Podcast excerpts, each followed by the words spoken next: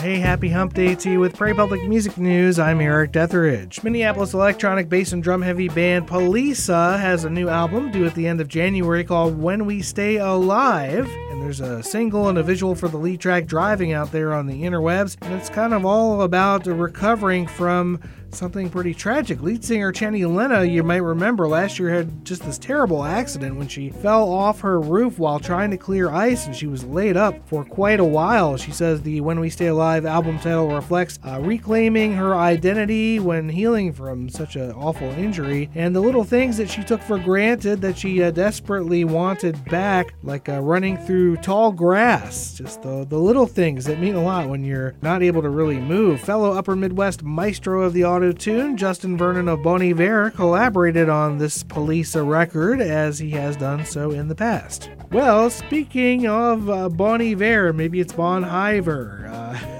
if you were bummed that Justin Vernon's Eaux Claires Fest in his hometown of the same name uh, took a break last summer and uh, appeared headed the way of many other festivals that uh, take a break that is not ever coming back, here's some great news for you. According to a tease video that uh, shows an icy Chippewa River and some uh, poetic musings about uh, coming back to it in the wintertime, there will be a big event, yes, next summer, so Eaux Claires is back. And in the meantime, an interim festival happening November 20. 21st through the 24th called Eaux Claires Hiver or Hiver or whatever you want to call it, according to a little tongue in cheek narration in that video. So we talked about Poliça. I can tell you that Channing and the band will be there. So will Justin Vernon and Aaron Dessner of The National, Ani DiFranco, Ryan Olson, Jon Hopkins, uh, Bon Iver member S. Carey, plus a presentation of Vernon and choreographer Uri Sands' music and dance piece called Come Through, a winter Eaux Claires Fest in November.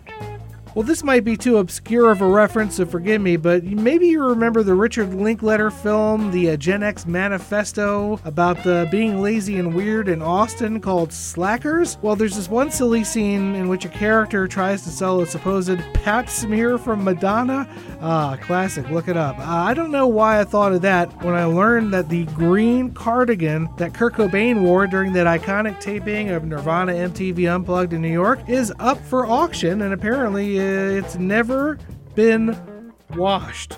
So says the previous owner, who certifies that the garment has been preserved in acid free tissue in a safe the past four years. Well, Julien's auction house will oversee bids expected to reach up to $300,000. Get close to Kurt Cobain's sweat. Birthdays today, it's October 9th, the one, the only John Lennon, and his son Sean Lennon, born on this day too.